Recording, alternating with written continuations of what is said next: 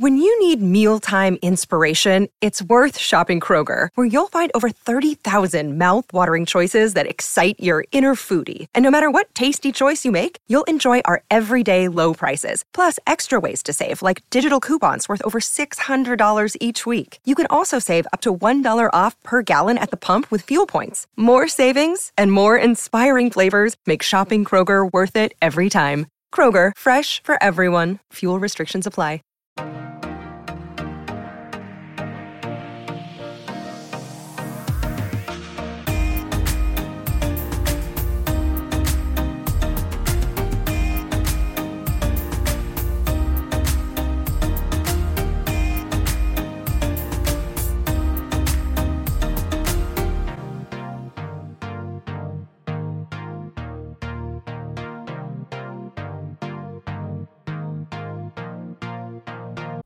Is anybody surprised in how abysmal this weekend was for the Boston Red Sox? Because I kind of was, and I kind of not at the same time. And I'll explain to you why. But in the meantime, thank you so much for joining me on Monday's edition of Murph's Boston Sports Talk. Welcome to episode 37. I am your host, James Murphy, aka Murph, and we have another episode here in the studio to give to you, the listener. I'm so excited that you decided to download, listen, and enjoy. So hopefully this episode fulfills that. Hopefully you had a great weekend. It was opening day weekend. It was Easter weekend if you celebrate Easter, the Easter holiday. And let me tell you this. I have a bone to pick with the Boston Red Sox. I do. And I want to get into the other teams as well, but there's actually a lot to talk about with not just the Red Sox, but baseball in a whole. So I'm going to see exactly where this episode is going to take us because I do have to get ready for the Red Sox game today. And I wish there was a little bit more excitement going into it, but nonetheless, going to the Red Sox game, first time in like two years, it seems like, mm, probably two years. So I couldn't be any more thrilled to be at Fenway Park today. It's going to feel so good and it's going to feel very normal to be sitting there rooting for my favorite team, probably going to catch this loss like they have been this whole weekend. Nonetheless, definitely look out for that vlog. It's going to be Kim and I vlogging the whole trip. It's going to be I don't even know what to expect from from a vlog in this game to be honest, but it's just going to be cool. I'm just rambling on. Anyways, let's talk about the Boston Red Sox, all right?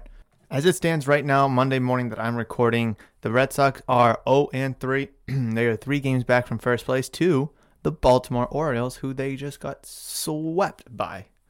Absolutely swept. Where's the problem? Where is the problem for the Red Sox? Well, you can point to a couple different places. You could point to the pitching. You could point to the hitting. You could point to the fielding. I mainly want to focus on the hitting because going into this season, we all knew, we all knew that pitching was going to be a problem. The bullpen looked better. It looked like it got a little, you know, improvement back there. But the starting pitching was always the question mark. It always was. And the hitting, on the other hand, we had a lot of faith and a lot of confidence in because you have Martinez back, you have Bogaerts back, you have Devers, you got Kike Hernandez coming in from LA, you got Marwin Gonzalez coming in from Minnesota. Christian Vazquez has shown an improvement with the hitting, Alex Verdugo, obviously, he's still young and you expect him to take that next step from an impressive 2020 season. You also have um, Bobby Dalbec, who's a rookie this year, who had a very hot, nice spring. So you have a lot of faith in, you know, seven hitters, right? You can expect seven or so hitters to really show out well. The only player that actually showed out in terms of hitting the ball was JD Martinez. Now I do have to say Christian Vazquez, you know, he is three for seven early in the season, so but he only played two of the three games. Martinez playing all three of them, hitting um, 500. He's six for 12 right now with a home run, three doubles, three RBI. So I have no problem with how he's playing. My MVP predictions looking pretty solid after a couple games, let me tell you. But anyways, I mean, Xander Bogaerts, he's one for 12. Bobby Dalbec, he's 0 for 10. Rafael Devers, he's 0 for 6. Uh, let's see, Enrique Hernandez, your leadoff hitter, he's 1 for 10. Hunter Renfroe, who had a nice hot spring himself, he is 0 for 7 as well. Alex Verdugo, 0 for uh, 11. So it's like, Ah, and on opening day, the the Orioles were pitching John Means, and he shut you guys out. He allowed a base hit to Enrique Hernandez in the beginning of the game, and he retired the next 18 Red Sox players. Just boom, boom, boom, boom, done. And you lost. You got shut out at home to the Baltimore Orioles. And Eovaldi had a nice little day. I mean, I think he only gave up three runs. It was. Um, let's see. What did say runs? Uh, one run, one earned. So mm, he had a point. Uh, where, where's his ERA? 1.69 ERA. Okay. Then you look at uh, who pitched not yesterday, day before. Oh, Tanner Houck. So Tanner Houck, he pitches five innings, giving up six hits, and he's charged with three runs and two earned. But he had eight strikeouts, and he's walking away with a uh, 3.6 ERA. He was electric. Now, yes, Rafael Devers did have a little fumble there at third base, so did Bogaerts. But it's like you're getting some decent pitching from your starters. And then you look at yesterday's game with Garrett Richards, and it's like he couldn't even get out of the second inning. He just got, oh, no, he couldn't get out of the third inning, excuse me. Seven hits, six runs, six earned, uh, 27 ERA. Now we have um, Nick Pivetta pitching today. So hopefully I'll get to see him and see how he looks after uh, an off season with the Red Sox. But I do want to kind of talk about the bullpen though. Josh Taylor, 45 ERA. Adam Ottavino, a 9 ERA. Darwinzon Hernandez, a 9 ERA. And I know it's still early. I know it's still early, so you give up one or two runs in one, two games, it's going to go right through the roof. I know. But the way that the pitching has been portrayed thus far has been it's been okay. Has been okay. I mean, I can't really ask for much. You got Matt Andriese going one and two thirds with nothing. Um, you got Matt Barnes going an inning, giving up nothing. Austin Brice, inning and two thirds, giving up nothing. Um, Hirokazuya Sawamura. I got to figure out how to say that. Two innings, he hasn't given up anything. Phillips Valdez, two innings, nothing. Garrett Whitlock, three and a third, not giving up anything. So there are some nice bullpen pieces kind of doing their thing, which is very encouraging to see because it's a long season. We're going to need all of the bullpen arms. We really will. But those that are underperforming, you're not helping the team. And that's obviously a cliche. And hopefully that this can kind of change but at the end of the day, we expected the Red Sox pitching to be very questionable. So to kind of see what we're seeing thus far from the pitching is kind of promising because it's not all too terrible. It's not. I think the pitching, the way, if it keeps going the way it is, could kind of fix itself a little bit. Those ERAs will kind of go down. Bullpen can kind of become more locked down. But you have to keep in mind against the Baltimore Orioles. That's why I have a problem with the hitting because we expected the hitting to be there we didn't expect the pitching to be there. We expected the pitching to be okay at best, and we were expecting our hitting to kind of carry us win after win. And that's how the Red Sox went into the 2020 season last year was, oh, we'll just beat teams 10 to 9 or 12 to uh, 12 to 8. No, that doesn't happen. You can't consistently score ample amount of runs. Look at yourself on opening day. Look at yourself on opening day. You got blanked. So, what? How can we fix this? Well, you just played against the Orioles, who are a trash bag of a team, but you made them look like a World Series contender. And your best hitters are sucking. Bogaerts sucking. Dalbec sucking. Devers sucking. Um, Verdugo sucking. And Hernandez sucking. It's just one series. I can't get all too bent over out of it. I have to stay hopeful and optimistic, which I think at the end of the day, the Red Sox will kind of bounce back from this because first, you know, week or so can be a little challenging. You're trying to get readjusted to playing in the cold and playing against MLB pitching instead of maybe minor league pitching that you'd see in uh, spring training sometimes. So I get it. Oh, plus the adjustment of playing every day as well, where you're playing every single day, you know, starting or coming off the bench. And usually in spring training, it's you start and then you get replaced and then you're done. So I'm going to kind of, I don't want to give them a pass because I'm not giving them a pass. Absolutely not. They should not have gotten swept by the Baltimore Orioles at all, but they did. But it's early in the season. Wait till about 20 games or so into the season. I know MLB is longer. Usually 20 games is like 20, 25 is right for the NBA. Um, hockey, not so much because that's a point system, but baseball being 160 games, you probably have to wait till like 50 to really get a good idea. But I'm going to give the Red Sox until like 20 to 30 because if they can't dig themselves out of an early hole, I don't see them coming back at all because the Blue Jays are looking nice. The Yankees are looking okay. Uh, you don't know what to expect from the Rays. I mean, they walk out of this weekend two and one, even though they played the Florida Marlins. So it's like, where are they gonna be? We don't really know, and we can expect the Orioles to suck this year. But I mean, like I said, you made them look like a World Series contender. We just have to reevaluate this team in 20 to 25 games because I really think that the whole American League is very good. I mean, a lot of good teams there. A lot of teams, you know, still kind of suck. Like I said, your Orioles, your Tigers, your Mariners, uh, Rangers, even, they're all going to suck. But teams like the Twins, the Indians, the White Sox, Astros, Angels, Blue Jays, Rays, Yankees, they're all going to be there. They're all going to be good. All going to be fighting for a wild card spot. Oh, and I forgot the A's too. I'm sorry. So, overall thoughts from this past weekend. Let's see. Very underwhelming performance from everybody. Pitching, hitting, fielding, very underwhelming. Uh I think that I, I'm trying to I can't think I want to try to say something good and positive, but it's very hard because of this weekend. Um so they were under very underwhelming. The pitching was hopeful. The bullpen was hopeful, I should say. Because, like I said, though there were a couple pitchers, uh, and Hernandez, uh, Josh Taylor, and who's the other one? Um, Adam, Adam Ottavino, who got kind of blown up a little bit. Um, even though he only gave up one run, but still the nine ERA doesn't look good. And so, like I said, it's so hard to judge that early in the season. You give up one run, your ERA is ballooned. But like still in, in situations like that, you can't be giving up those kind of runs. Overall, though, like I said, the bullpen was kind of promising, hopeful, like I said. And I can really see that this bullpen could become something for us moving down the line, especially when we went into the season without a lot of expectations for said bullpen.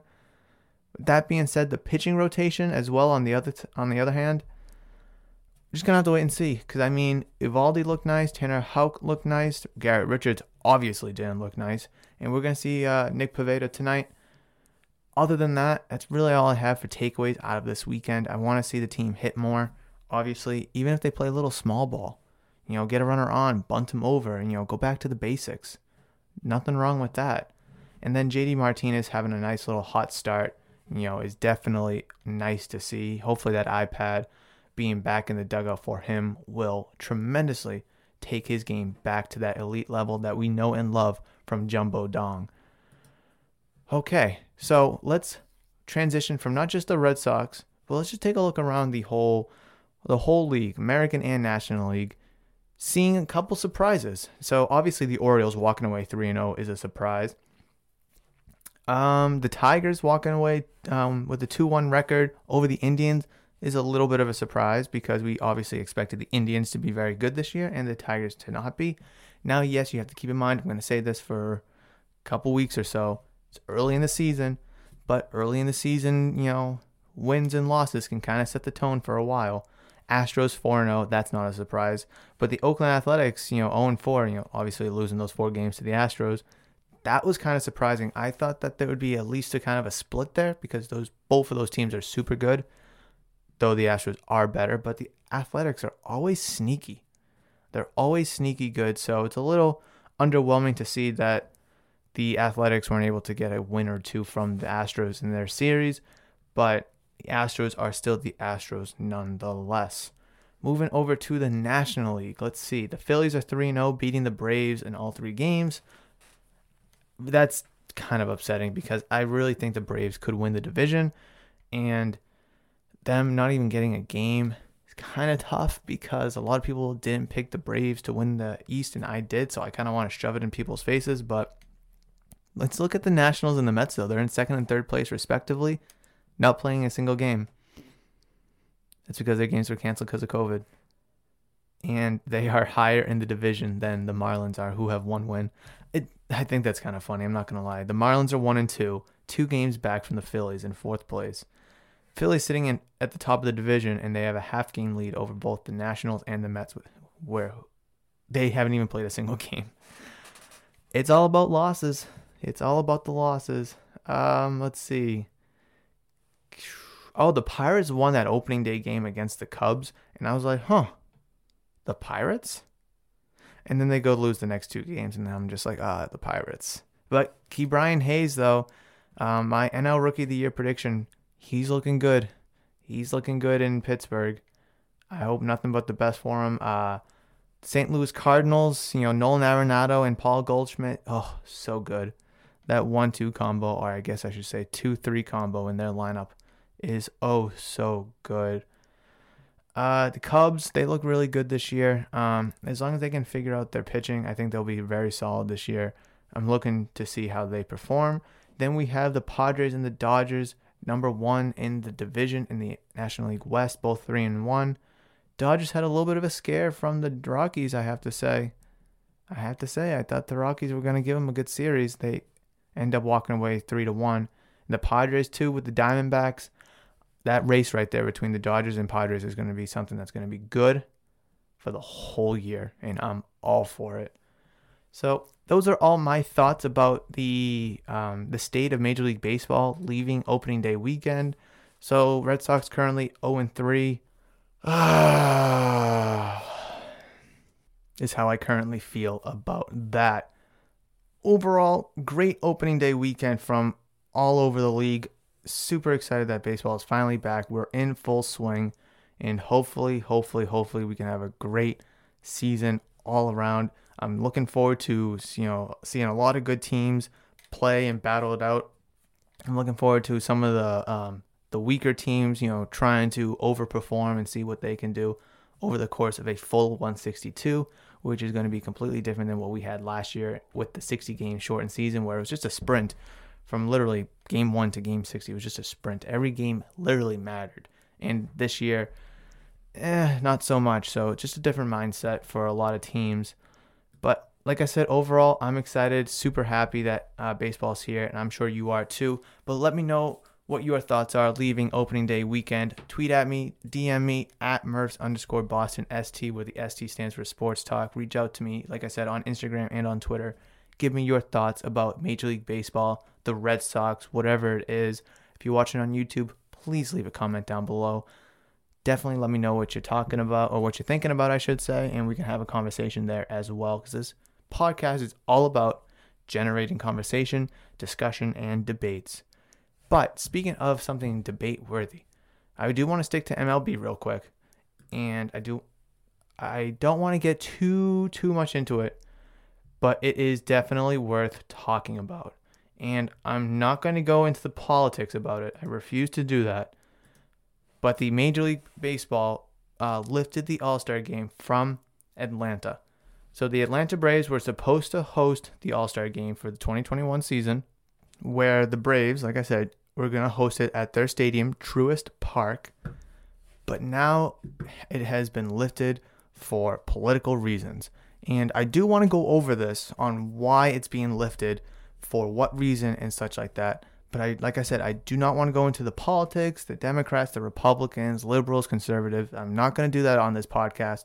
I want to go over this baseball headline because it is important to cover and we need to talk about it. But like I said, politically wise, I'm going to try to avoid all of that.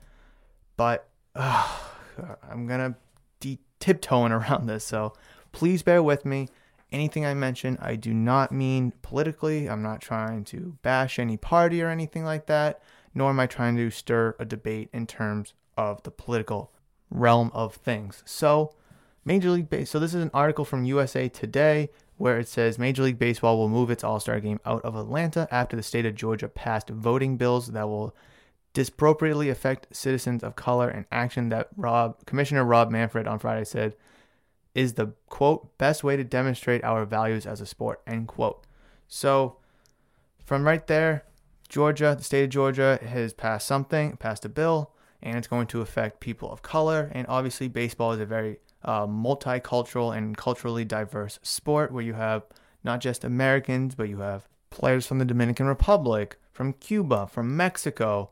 Uh, you even have some from you know Japan and China, just all over the world. So you're gonna see a bunch of different kind of races, right?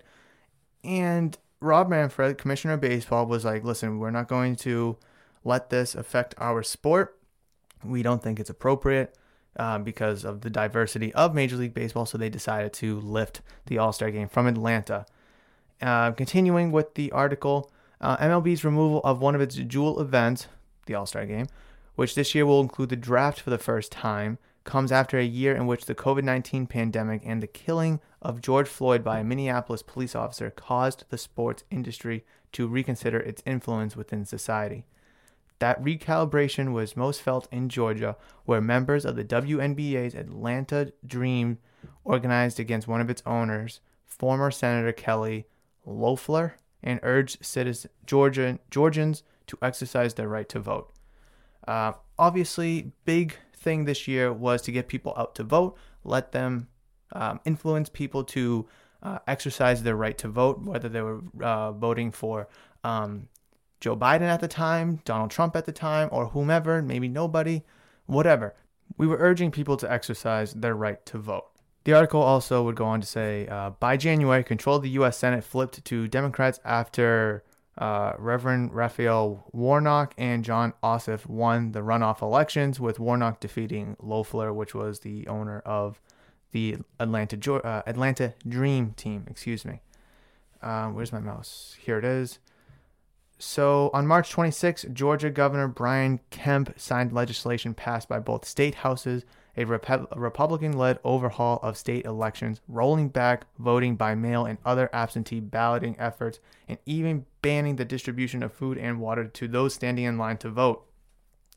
President Joe Biden called the bill, quote, sick and, quote, un American, and on March 31st told ESPN he would support MLB moving its Midsummer Classic out of Atlanta just more than three months before its stars were to gather July 13th for the 91st All Star game, Manfred did just that. Quote from Manfred Over the last week, we have engaged in thoughtful conversation with clubs, former and current players, the Players Association, and the Players Alliance, among others, to listen to their views. Manfred, end quote, Manfred said in a statement. Uh, yes, there it is. Um, like I said, I don't want to get too much into the politics of it. But that is kind of what the reason is, and that is unfortunately the storyline. So it is a major baseball and sports headline that needs to be discussed about, and I want to discuss about it. What does this mean? So MLB is taking the appropriate steps in order to keep things culturally, diversely fair, even, and to not discriminate against anybody. So, where things were very hot and heated in Atlanta, they did such a thing because a lot of people, you know, had to do the mail-in ballots. You know, they couldn't uh, go to the polls for whether it was COVID because uh, like maybe a medical condition. They didn't feel comfortable being around people, whatever it may have been. Now the whole thing. It, I see. I'm trying to explain this in the best way possible because I'm trying to tiptoe because it's a very sensitive topic for some people, and I'm trying to you know, be respectful of that. But ultimately, at the end of the day, you know, Georgia has its own thing going with this bill that they now passed and how um, it affects people of color. And, you know, Rob Manfred and Major League Baseball was just not about that because, like I said, baseball is such a diverse and multicultural sport, not just race, but culture, ethnicity, nationality, all that good stuff. So, they just lifted the game and they're going to move it. The lo- re- new location of it has yet to be decided. And we do have a statement from the Atlanta Braves with the decision from baseball to move the stadium. And that statement was released on Twitter. And that statement is as followed.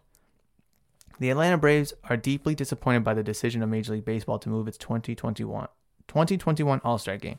This was neither our decision nor our recommendation, and we are saddened that fans will not be able to see this event in our city. The Braves organization will continue to stress the importance of equal voting opportunities and we have hoped our city could use this event as a platform to enhance the discussion. Our city has always been known as a uniter in divided times, and we will miss the, the opportunity to address issues that are important to our community. Unfortunately, businesses, employees, and fans in Georgia are the victims of this decision. We will continue to support the community legacy projects which have been planned and are in process.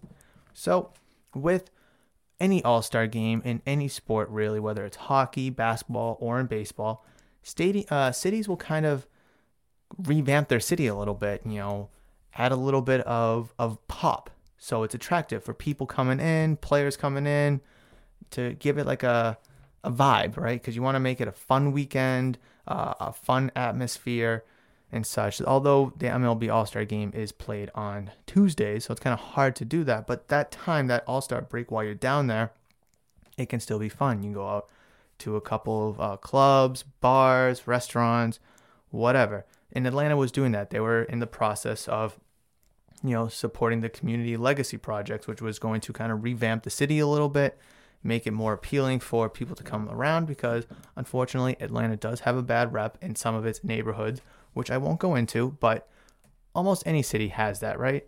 So it seems like after reading their report that the Atlanta Braves organization is completely against Rob Manfred moving the All Star game from Atlanta. It, they said this was neither our decision nor our recommendation. And it just kind of goes into the like kind of guilt tripping, you know, baseball almost be like, oh, you know, the fans here, you know, the city here, you know, we had no choice. You know, people aren't going to come be able to see Georgia and Atlanta. Uh, unfortunately, businesses, employees, and fans in Georgia are the victims of this decision. And that's true. That is true because there are a lot of good people out there who are affected by this who had no take in whether it was the the bill being passed or or just simply COVID. So this is a huge loss to the city of Atlanta.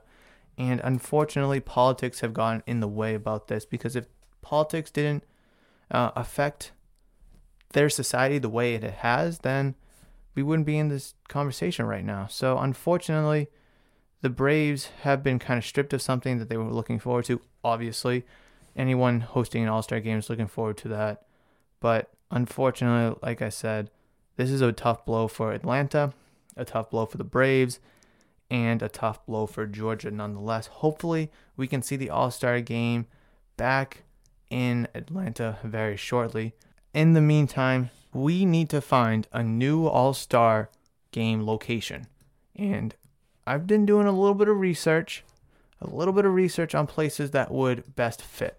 Now, before I do that, I kind of want to go over the past 10 locations because more than likely this next game will not be at one of those 10 locations because you like to mix it up, get some, you know, get games in new cities or places that haven't had the All Star game in a long time. So, obviously, last year in 2020, the All Star game was supposed to be in Los Angeles and it got canceled due to the pandemic and the shortened season. So, that um, the Dodgers will be hosting it next year in 2022. So, in MLB Baseball has already announced that they will not push that up to this year. So Dodgers are going to host it next year, not this year.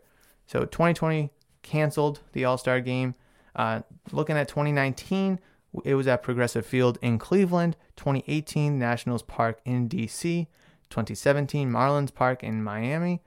2016, Petco Park in San Diego. 2015, the Cincinnati Reds hosted it at Great American Ballpark. Uh, 2014, Target Field in Minneapolis. Citi Field in 2013 for the New York Mets, and Kauffman Stadium 2012 for the Kansas City Royals, and then lastly, Chase Field in Phoenix, hosted by the Arizona Diamondbacks. So we can expect those 10 cities to not host the All Star game in 2021, which leads me to a couple of options for this year's All Star game, with it now being out of Atlanta. so it's not going to be in Atlanta, it's not going to be in Los Angeles, and it's not going to be in those 10 stadiums. So that leaves us with 18 cities to choose from. Now, MLB baseball still wants to kind of uh, honor uh, Hank Aaron's legacy because he just passed away recently, and he was obviously uh, Atlanta Brave, and they want to honor his legacy as being one of the greatest baseball players of all time, playing in a 23, 24, five year career for the Bra- uh, the uh, Milwaukee Braves, Atlanta Braves, and the Milwaukee Brewers. Um, he was, I personally think he's the home run king, but you know currently sits at second behind Barry Bonds. That's a conversation for another day. But nonetheless, an amazing, incredible career. Uh, many MVP awards, home run title, home run record. He was a great hitter, five tool player, and baseball really lost a legend when he passed away oh so recently ago. And they still want to, you know, acknowledge his career, his life as not just a baseball player, but as a human being. And they want to do that with the game in Atlanta. But now that the game's out of Atlanta, I personally think that having the All Star game in Milwaukee would be a great idea and a great spot to do that because obviously he played in Milwaukee for both the Milwaukee Braves at the time and the Milwaukee Brewers. Since this year is supposed to be honored to Hank Aaron, I think it would be a great place to do it because Hank Aaron hit both his first and his last home run in Milwaukee. So kind of his career comes full circle there. It's just I mean Milwaukee Brewers hosted the All-Star game in 2002, I believe it was, 2002 yeah, 2002 Miller Park, Milwaukee hosted it. So does it really matter? You know, it's been 2002, 19 years. I think it'd be a great place to have it. Let's look at other locations though. I've seen um, where's the, where is it? I've seen Chicago, the White Sox. I've seen Tampa Bay. I don't know why. That would be a good place. Baltimore, even they um, hadn't hosted since '93. Tampa Bay, obviously not hosting it at all. The White Sox, I believe, hosted it in 2003. The White Sox hosted in 2003, so we could look at um, the Chicago Cubs, who haven't hosted it since when was the last time they hosted it? Oh my God, 1990. I mean, that would be a good place to have it. People could say, argue and say Fenway Park, and I'm just going to be honest with you. I hope Fenway Park doesn't host the All Star game this year because of a couple reasons. One, I won't be there. I will be at basic military training and I will not be able to watch nor attend the All Star game. And whenever Fenway Park gets the All Star game, I am going to go to the Home Run Derby. I want to get monster seats and I want to go. I don't care how much it costs. The Home Run Derby is my favorite All Star weekend event in all of sports. Better than Slam Dunk, better than the three point competition. I love the Home Run Derby. I've been saying this for 10 years whenever the home run, whenever the All Star game comes to Fenway, I will be at that home run derby. They better not do it this year because I will not be able to attend. I don't think they will do it at Fenway Park because I, I, I don't know. I feel like they wouldn't just kind of throw it on the Red Sox. I feel like it being Fenway Park, they would kind of give themselves some time because they have to get the whole area, you know, the city kind of set up and all that stuff. And you could say that about any other park. But Fenway did host it in 1999, so relatively recently. I mean, 20 years ago, 22 years ago. I think that they're going to kind of, I mean, there's three open slots right now in 23, 24, 25. I do think the Red Sox will get one of those spots. Obviously, uh, 2021 is up in the air now as well. I just hope I'm just trying to convince myself that there's no way that they're to pick Fenway Park. There's no way. Oh, oh, another team that could have it is uh, the Texas Rangers. They have a brand new stadium, uh, Globe Life Park, I think it is, in Texas. They opened it last year, no fans. I think this having it this year would be a nice little spot for them because they can break in the stadium a little bit better. It's brand new, so it's going to have all the technology and the facilities up to date and all that good stuff. I think that would be a good spot for it. A lot better spot than Fenway, let me tell you. At least this year. Please don't do it to me, baseball. Please don't do it to me. I ask you this one time: do not give the Red Sox the home uh, the All Star game this year. Any other year, please. All right. So that is everything that I had to talk about in regards to baseball. I know that was a lot. I tried to condense it down as best as I could. I tried to tiptoe around the sensitive topics and the sensitive areas. So hopefully I was able to do that. it is part of the discussion, the politics and the voting and you know parties, the political parties. It's part of it's affecting baseball, and it's a huge topic, like I said, in baseball and in all sports. So I had to talk about it. So hopefully, I was able to do that with uh, generosity, with ease, and with caution. But moving forward, I do want to talk about the Celtics. Let's talk about the Celtics. All right.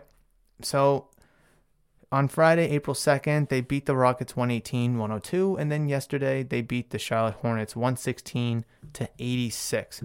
Very nice win both days. Uh, you still have one, two, three more home games coming up, and all three games are winnable. The 76ers game is going to be tough, but like I said, it's winnable. With 50 games now into the season, the Celtics are still 25 and 25, which is a 500 record, and they're nine games out of first place, but they're only one game out of the fourth seed, and that fourth seed is critical. You need that fourth seed. You need it.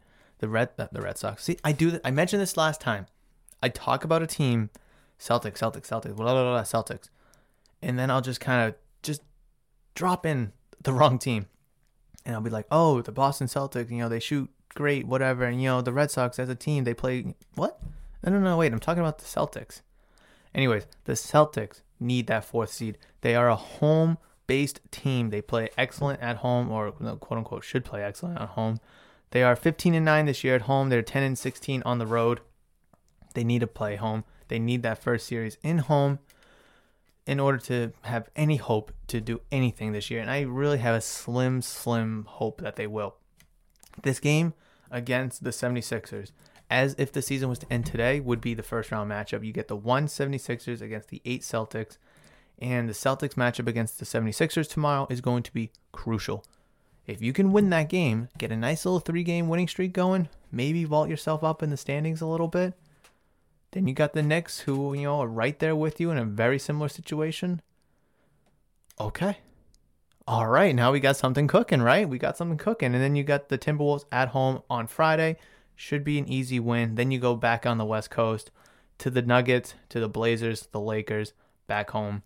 So, what am I expecting from the Celtics? Well, it's starting to seem like I mean, I know they're playing against a couple bad teams here. Well, the Hornets aren't a bad team, I should say. No, they're better than you currently, but overall, they're not looking like a bad team. They're starting to seem like that they're figuring it out. I really think Evan Fournier has been a great addition. He's scoring, you know, upper teens, and he's just giving you another scoring option off the bench, especially. He's getting starter minutes and I really think he's kind of blending and molding himself into, you know, the rotation very smoothly. Big test against the 76ers. I would even say the Hornets was a big test. And I kind of mentioned that they need to win these home games, this big, massive home stretch before they go back on the West Coast. That Hornets game, winning by 30, excellent win. Excellent, excellent win.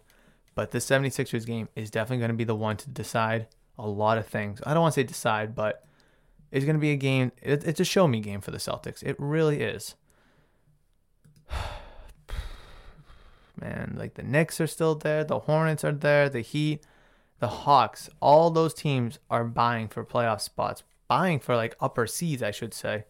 And then you got the Pacers 11 games back, so you have a two game gap between them. So you can start to see a little separation from, you know, 7, 8, 9, 10, 11, that kind of jumble of teams right there where you know the Celtics and the Knicks are starting to kind of peel away from those that aren't in the playoffs anymore, which is nice to see. Gives you a little bit of a buffer, but ultimately you'd like to be up higher. Like I said, the four seed to give yourself a lot of good comfort going into that first round of the playoffs, where you would play whoever the five seed is, where the first two games are at home and you have home court advantage throughout the series. Is that looking ideal right now? Obviously not because they're sitting in the eighth seed, but like I said, they're only one game out from the fourth seed. You win and a couple teams lose, boom, you're right up there. You're right in there. So this season is still interesting. I mean, that jumble of teams right there one, two, three, four, five teams. Every day, standings are changing for those five teams.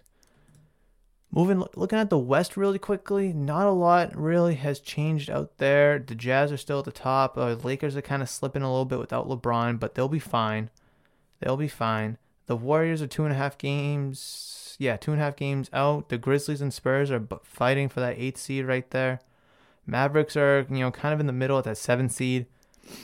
And then you look at the Clippers, the Nuggets, the Lakers, and the Trailblazers, you know, that mix at three through six where it's any one spot. Anyone can get the three, anyone can get the six. The West, you know, not as tight as the East, but it's just a little different. A little different, but still good competition and something to keep your eyes out over there as well. Ultimately, right now, I don't feel confident with the Celtics. I still have my doubts, I still have my worries, I still have my fears. But if they can show me and show you that they can go out there tomorrow and beat the 76ers, then beat the Knicks, all right, now we're cooking. You know, that'd be a four game win streak against three good teams. Hopefully, you can come back on uh, Friday against the Timberwolves and beat them. That's that should be an easy win. Now you're looking at a five game winning streak before you head out west to play the Nuggets, Trailblazers, Lakers, whatever. I think it's doable, guys. I think it's doable. I really do.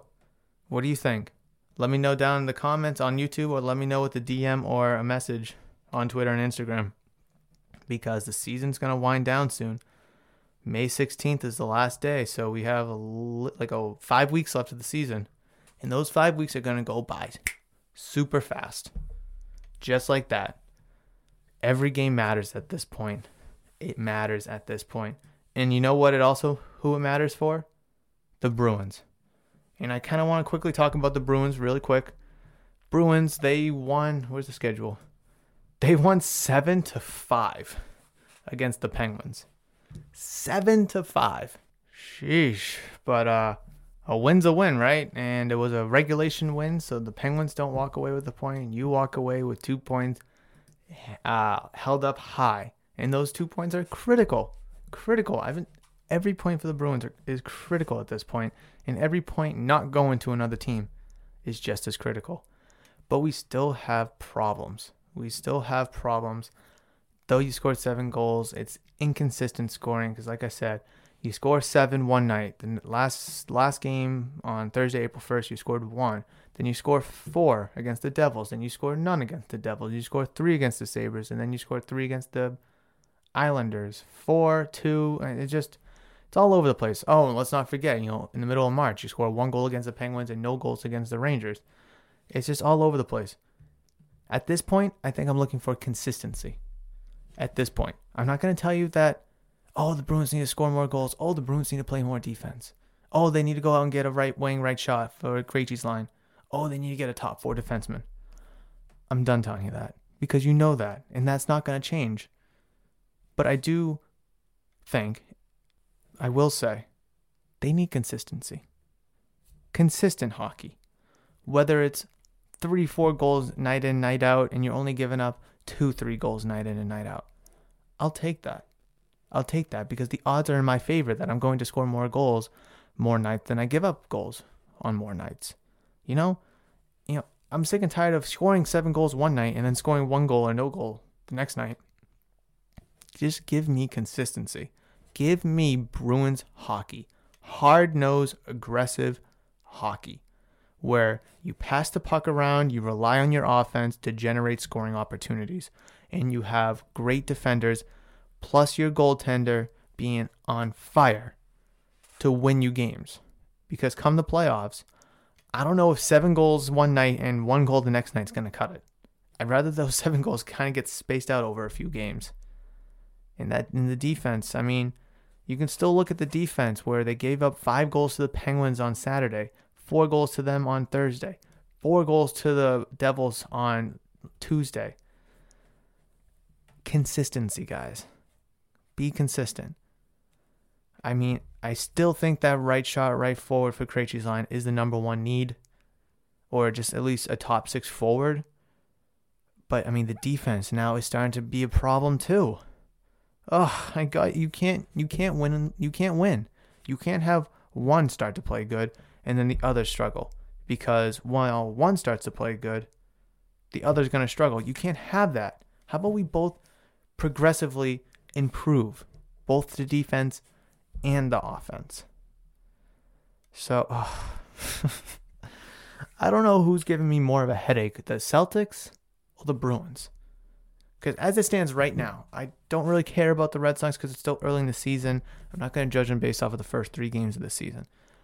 But with the Bruins and the Celtics, we are well into the season, like past midpoint of the season.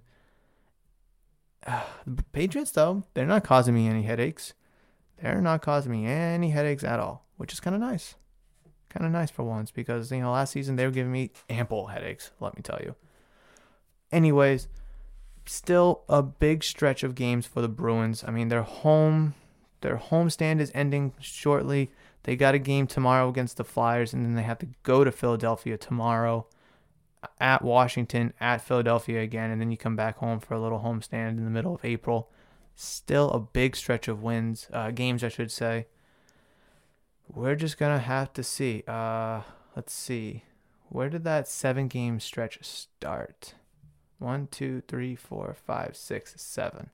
Okay, so as it stands right now, the Bruins are one and one in that seven game stretch that I told you about. They are one and one.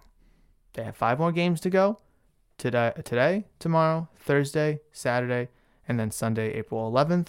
And we'll reevaluate ourselves then because the trade deadline will be Monday, which will the day that I talk about, you know, the Bruins on the podcast about, you know, what can they do or what have they done at the trade deadline. Very exciting time in Boston sports, let me tell you. You know, Bruins, the heat of the season, you know, trade deadline coming up. They got to make some moves. They got to start winning games consistently. The Celtics, too. I mean, they're, you know, the stretch of the season, they're right there on the cusp of getting that four seed. They're right there on the cusp of being a good team. But they just, both teams just need to put everything together and push all their chips forward. Plus, the Red Sox, you know, bad opening day weekend, 0 3. Hopefully, me going to the game tonight will give them a little bit of luck. Just a little bit of luck.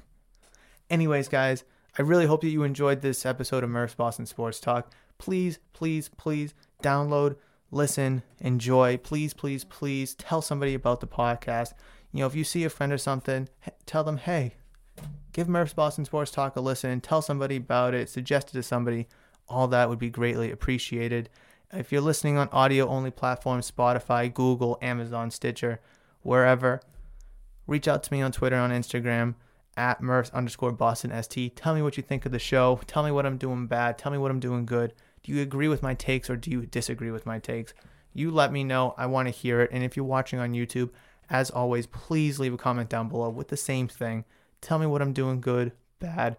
Do you like my takes? Do you hate my takes? Are my takes right? Are my takes cold? You let me know. And also, if you're watching on YouTube, if you enjoy this video, please leave a like rating down below on the video. And if you're new to the channel or haven't considered yet, please hit that subscribe button. That'd be greatly appreciated and shows great support. Everybody, please have a great Monday. Enjoy your week. I will catch you on Hump Day's edition of Murph's Boston Sports Talk on Wednesday. We'll have a lot to talk about, especially after the Red Sox, you know, some Bruins games, and of course the Celtics as well. Hopefully, we can talk a little bit, a little bit of Patriots uh, chatter because the draft is coming very, very quickly. But until then, guys, as always, you know it. I love you and see ya.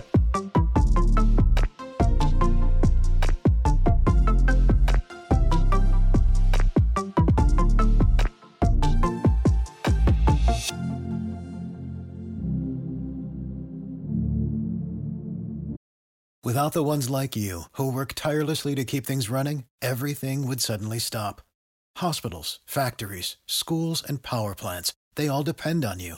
No matter the weather, emergency, or time of day, you're the ones who get it done. At Grainger, we're here for you with professional grade industrial supplies. Count on real time product availability and fast delivery. Call clickgrainger.com or just stop by. Grainger for the ones who get it done.